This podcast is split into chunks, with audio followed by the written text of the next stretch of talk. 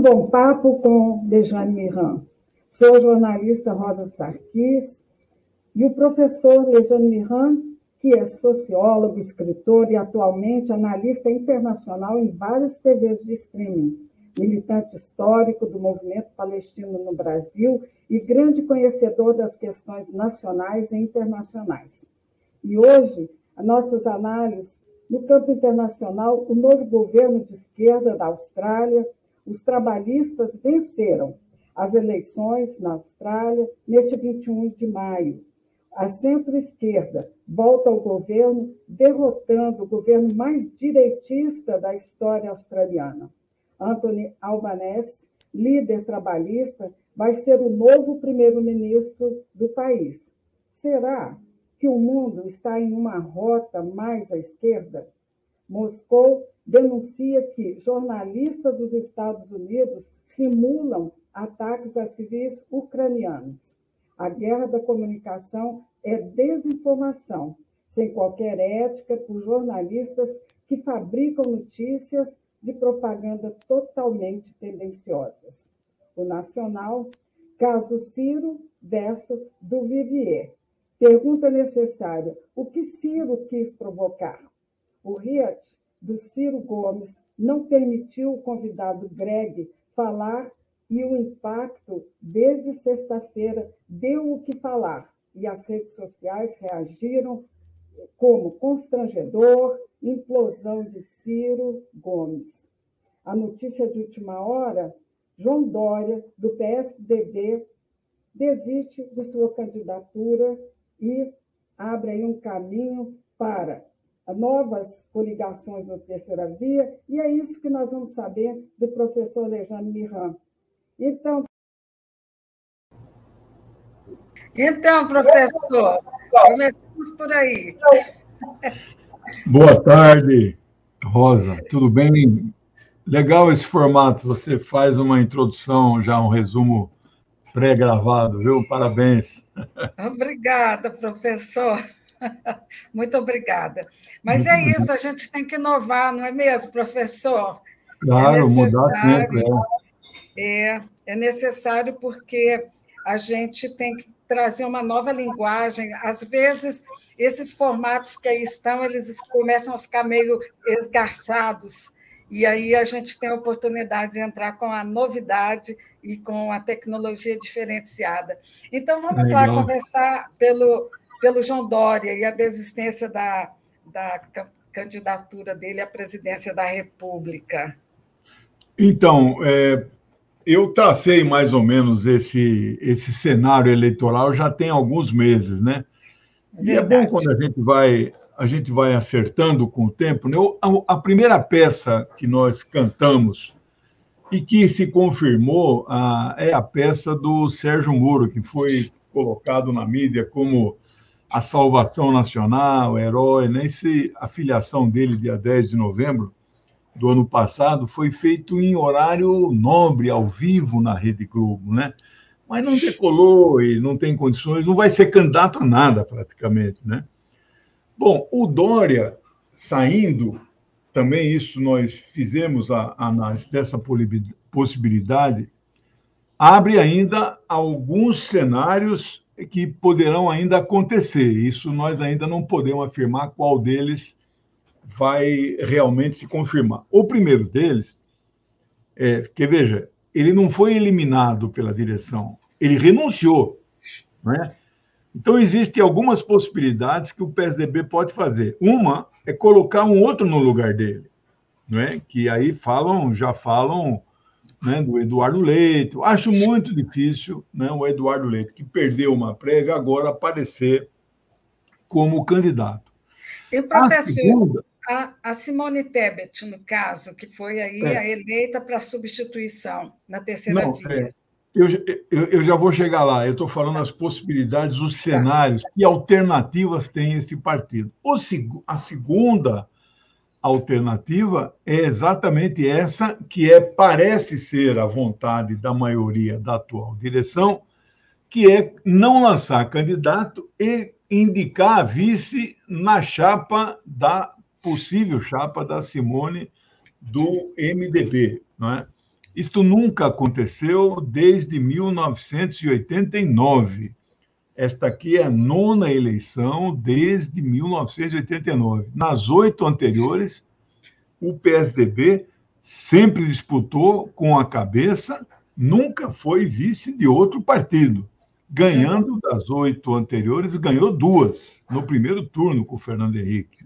Bom, é, eu vou comentar essa hipótese depois, né? E a terceira e última é, possibilidade que o PSDB pode adotar é não lançar ninguém e não coligar com ninguém.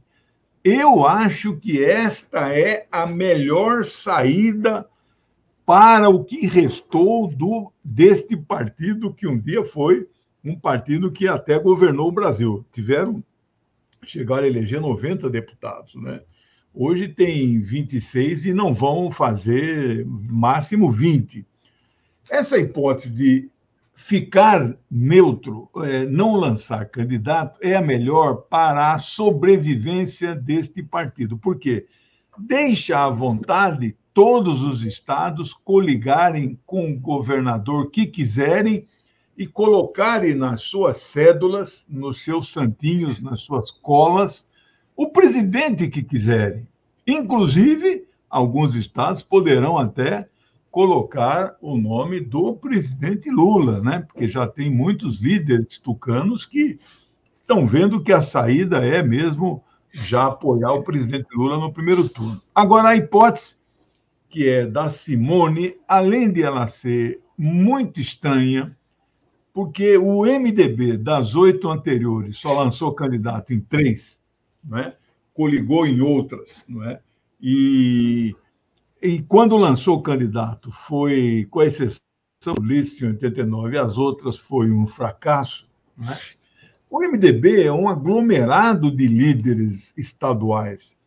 Então, seria muito estranho um partido da dimensão que já foi, pelo menos, o PSDB, neste momento, subordinar o seu projeto nacional a um projeto de um outro partido né, que não tem a estrutura, digamos assim, é, a espinha dorsal que já foi um dia o PSDB, né, e isso seria o cúmulo da subordinação. Eu acho que essa solução não é boa. Não é boa, mas por uma razão ainda que eu não disse.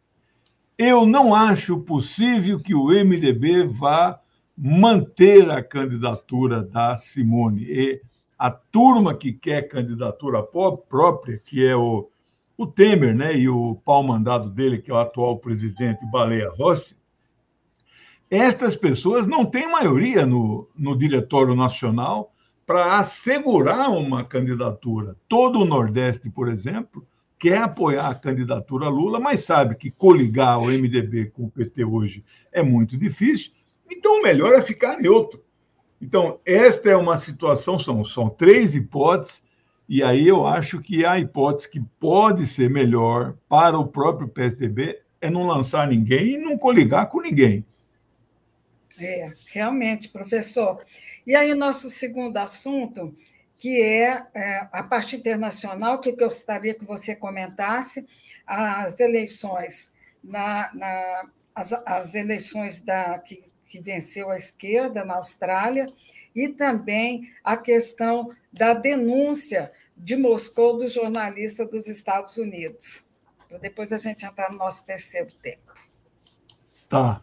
É, bom, a Austrália é do outro lado do mundo, né? Então, tudo é diferença de 12 horas. É, está muito longe da gente. Nós não acompanhamos de perto. Claro, nós que gostamos de política internacional, nós acompanhamos, né? Havia esta tendência, mas a mídia ocidental aqui brasileira não, não capta estas coisas, né? É, nove anos de governos conservadores na, na Austrália é, foram já estavam colocados em risco, as pesquisas já mostravam um crescimento da, da oposição trabalhista.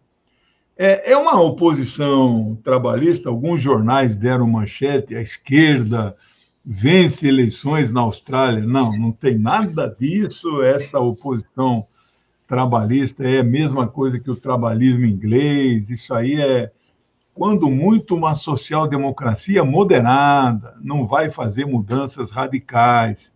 Agora, é positivo a derrota deste é, quase fascista presidente, que é um subalterno a, aos Estados Unidos? É positivo, foi positivo, sim, é? a oposição ter vencido. É, tem um lado, digamos, interno lá, que é a mesma coisa que os democratas nos Estados Unidos. Internamente lá nos Estados Unidos, o Biden está é, fazendo, parece que bom governo, governo humanista, direitos humanos, contra o racismo, vai indicar a primeira mulher negra para a Suprema Corte. Então, internamente na Austrália, ali há uma questão da disputa com os aborígenes, né, que são os povos originários da terra que foram devastados e por causa da colonização inglesa. Então, parece que esse novo governo vai dar mais voz, vai dar né, mais alento, vai dar talvez até participação maior. Mas o que para nós conta é a geopolítica mundial. Em que para que lado vai este novo governo? Porque o governo australiano atual é um governo anti-China. É um governo que entrou em uma aliança militar chamada AUKUS, que é a sigla de Austrália, o UK é United Kingdom e US é United States. Então, este trio, eles fizeram uma espécie de uma OTAN lá na, no Pacífico, na, no Indo-Pacífico. E é uma OTAN, uma aliança militar anti-China. Este novo governo vai manter esta aliança militar e fustigar a China ou terá força e coragem para romper isso. As declarações que foram dadas logo depois da vitória e mesmo durante a campanha vão no sentido que nós temos que manter boas relações com os nossos parceiros e vizinhos na, na, na, no Pacífico. E ele cita nominalmente a China e a Indonésia, que são potências em ascensão, né, que nós devemos, então, ter boas relações. Eu achei esta declaração muito positiva, assim, uma declaração quase que de paz e boa vizinhança, porque o atual governo é hostil à China. Né? Então, só por esse aspecto, foi uma derrota desta turma que é anti-China em plano mundial. Então, nós temos que esperar um pouquinho mais, ver os próximos passos. O jornal oficial do Partido Comunista Chinês, que é o Global Times, que o chinês que fala mandarim não lê, ele é um jornal para fora da China, ele é editado só em inglês. É, ele também demonstrou cautela que eu estou demonstrando, né? porque eu também já li o editorial deles. Né? Eles, então, estão esperando ver como as coisas evoluem. Né? Eles não desejaram ainda grande sucesso, como fizeram, por exemplo, com o novo primeiro-ministro do Paquistão no dia que ele foi que ele foi eleito pelo parlamento, né? O anterior, o Imam Khan, né? acusou de golpe, não sei o que e tal, e a China não falou nada quando ele caiu e parabenizou o novo no, no mesmo dia. Nesse momento agora, a China ainda não se pronunciou. Mas eu acho que a tendência é ser um governo menos hostil à República Popular da China. Você falou uma segunda pergunta que eu esqueci, Rosa. Desculpa. É, a respeito do, dos jornalistas, né, que Moscou denuncia os jornalistas americanos que estão fazendo uma propaganda é, assintosa é, contra Moscou a favor da Ucrânia. Então, eu queria que você falasse dessa guerra ah. da informação e os ah. cortes que aconteceram dos vários canais russos no mundo todo. Então, eu queria que você comentasse a esse respeito, para depois a gente continuar. É, não, é interessante esse aspecto, né? porque o jornalista ocidental que faz a cobertura é, dos assuntos políticos nacionais e internacionais a partir de Moscou, né, ele é um correspondente de um outro país que está em Moscou. Este jornalista, é, na verdade, peça de um sistema de oposição à Rússia e de incremento à russofobia. É como se pudesse dizer, estes jornalistas são agentes de potências estrangeiras, eles estão a serviço dos países e não da liberdade de informação, não é? e não dos seus órgãos de imprensa. Então, eles trabalham contra a Rússia, eles escrevem matérias sem nenhum equilíbrio, sem nenhuma isenção, não ouvindo o outro lado, ou seja, eles fazem propaganda contra a Rússia. Né? É, Para você ter uma ideia, a Rússia é um dos países que tem uma legislação que regulamenta organizações não governamentais, chamadas ONGs, é um, um, uma legislação que as ONGs têm que ser registrada no Ministério das Relações Exteriores e são tratadas como representantes de potências estrangeiras. São espiões, são agentes externos. Não é? Eu fico imaginando que estes jornalistas estão sendo encarados com muita razão, não é? nesta condição, muito mais como espiões, propagandistas anti-Rússia, do que como jornalistas mesmo interessados em fazer coberturas mais equilibradas do que está acontecendo. Né? Então, isso mostra uma posição muito soberana por parte do governo de Vladimir Putin. Né? Com certeza. Professor, agora vamos ao próximo bloco. Vou colocar aqui o nosso. A angústia existencial é ver o nosso país indo para o brejo e a melhor elite brasileira fazendo apologia de um ignorante corrupto, como vocês estão fazendo. Não estou fazendo apologia de ninguém, inclusive eu acho errado chamar Lula de corrupto exatamente porque ele foi inocentado, mas eu não estou aqui para. Ele não foi inocentado. Ele não foi inocentado. Cara, ele não foi inocentado. É mentira do PT. É, tá. O Lula teve, Lula teve os processos aqui. anulados. Isso, ele volta à presunção de inocência, eu mas ele não foi inocentado. Desculpa. Isso é mentira do PT. para você. Eu não sou Isso Lula. é mentira do PT e você está fazendo umas jogadinhas ensaiadas aí que são más. Não, não é esse o meu estado de espírito. Meu estado de espírito é conversar, que irmão. Você está insinuando. E aí, professor, o que, que você achou do Coronel Ciro?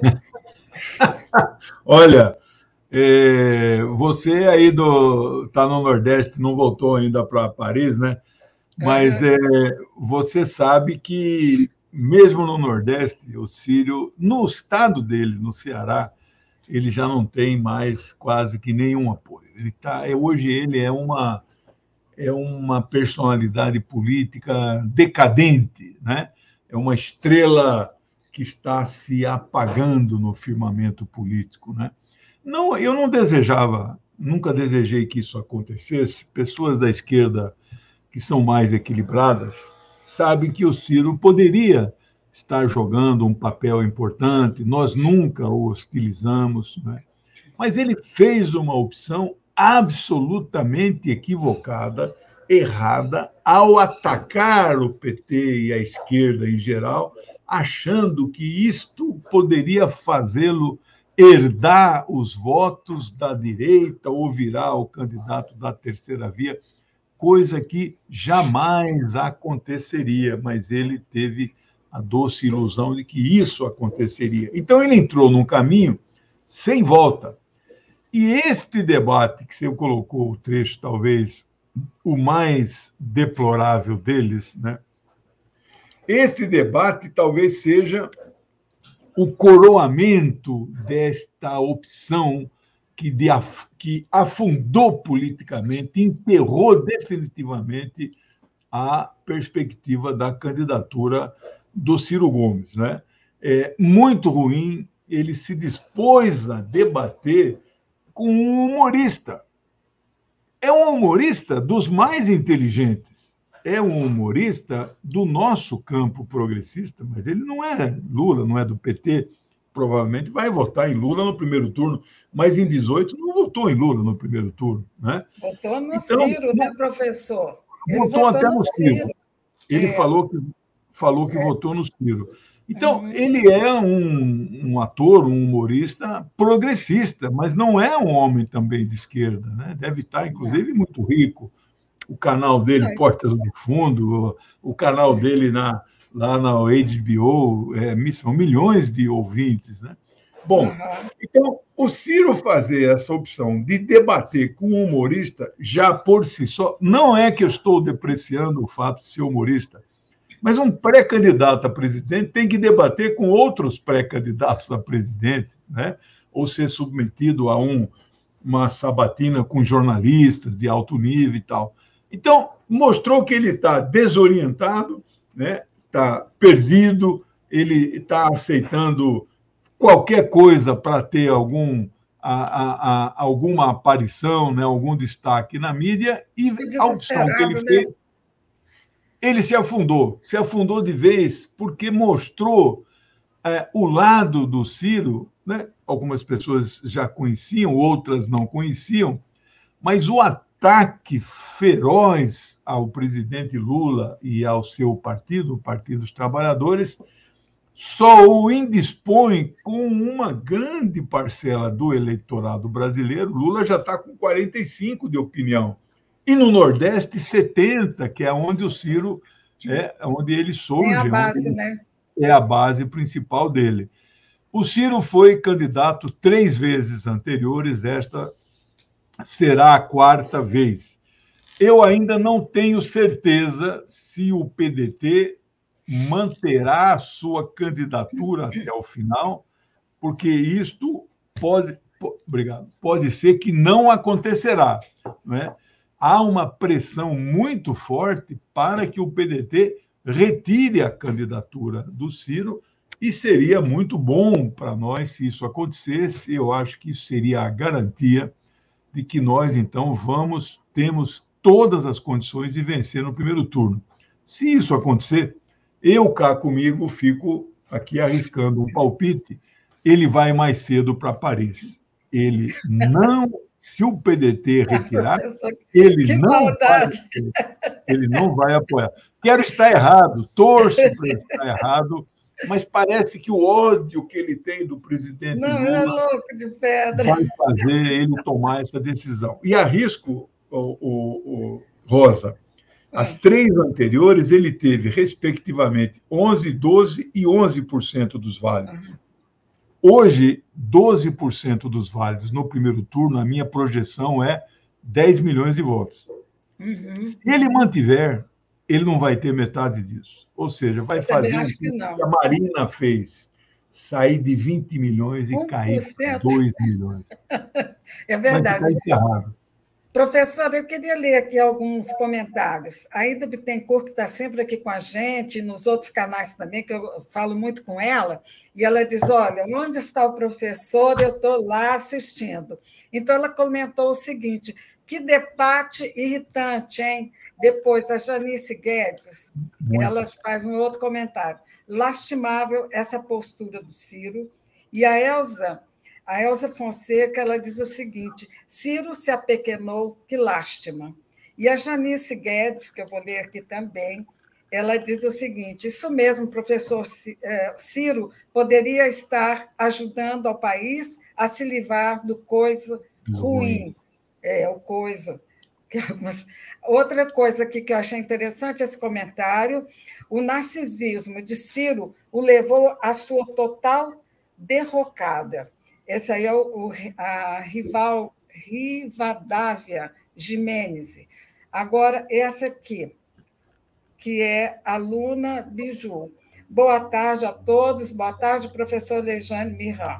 Então, professor, se você quiser fazer suas considerações finais. Bom, as minhas considerações finais, elas estão muito otimistas, cada vez mais otimistas, semana que entra, semana sim, e a outra também. Por quê? Porque o cenário que vai se desenhando é um cenário de completo isolamento político e até ideológico deste que nos desgoverna. Ele vai ficando cada vez mais falando com ele próprio, sozinho, isolado, né? Você veja, eu quero aqui aproveitar e fazer um resumo no final do nosso programa para os seus ouvintes. Só este final de semana, três notícias foram tragédia no Brasil. A primeira foi feita no Globo, o Globo fez uma matéria sobre tráfico de armas e tráfico de drogas internacionais. Estes traficantes estão sendo beneficiados por esta série de decretos que ele tem feito sobre liberação de armas pesadas, e estes traficantes estão tendo penas reduzidas ou anuladas com base no que ele está fazendo. A segunda tragédia que é preciso registrar é o ensino em casa. Home é, é um termo em inglês, né? É. Até no governo tucano, eles começaram, schooling, que é, eles usaram o termo toda criança na escola, agora é toda criança em casa. Então, você uhum. imagina o nível das escolas no Brasil quando pais quererem, então, agora virar professores. E a terceira e maior tragédia deste governo, 30% da, das crianças no Brasil estão fora da cobertura vacinal, não é da Covid, das vacinas tradicionais. A Verdade. tradição no Brasil é 95% de cobertura, hoje está em 65%. Você imagina quantas crianças paralíticas no futuro próximo nós vamos presenciar. Uma tragédia no caso da, da poliomielite, tinha sido totalmente erradicada banido do país, erradicado. Professor. Está voltando. Então, eu quero meu Brasil de volta. Este nunca foi o nosso Brasil. O nosso Brasil sempre andou para frente, agora está andando para trás. Então, você acha que, mesmo naquela bolha dele, mesmo naquele núcleo 25% duro que gosta do cara, isso aí não tem impacto? Tem impacto. Claro então, eu estou muito esperançoso que ele vai declinando cada vez mais, isolando cada vez mais. Deve tentar uma aventura golpista antes do dia 3, mas será completamente fracassada. Uhum. E aí o meu ânimo é isso: o presidente Lula cresce e ele se isola cada vez mais. Obrigado, viu, Rosa, mais uma semana. E feliz, junto. né? O presidente Lula com casamento, Casado, né? vídeo na, nas redes sociais, que deixam a gente cheio de, de esperança. Como, como disse o do Vivier, o, o, Lula agora está fazendo amor com a amada dele. Né? É isso, Você sabe, professor, eu quero lembrar as pessoas que na quarta-feira nós estamos no Bom Dia tratando justamente da, do ensino domiciliar o homeschooling. Então, vai ser um prazer enorme. É um programa que eu faço que chama Quartas Pensantes no Bom Dia, Conexão França-Brasil, e que eu partilho a, a, a bancada virtual com a Rose Daiane. E vai ser um grande prazer receber todo mundo. O programa está muito bom e as pessoas vão, vão gostar. Muito obrigada a todos que nos seguem, a todos que vão nos acompanhar posteriormente. Nós também estamos no Spotify. Daqui a pouco esse programa estará lá também. Muito obrigada a todos. Obrigada, professor. Obrigado. Beijo, tchau. Até a Tchau.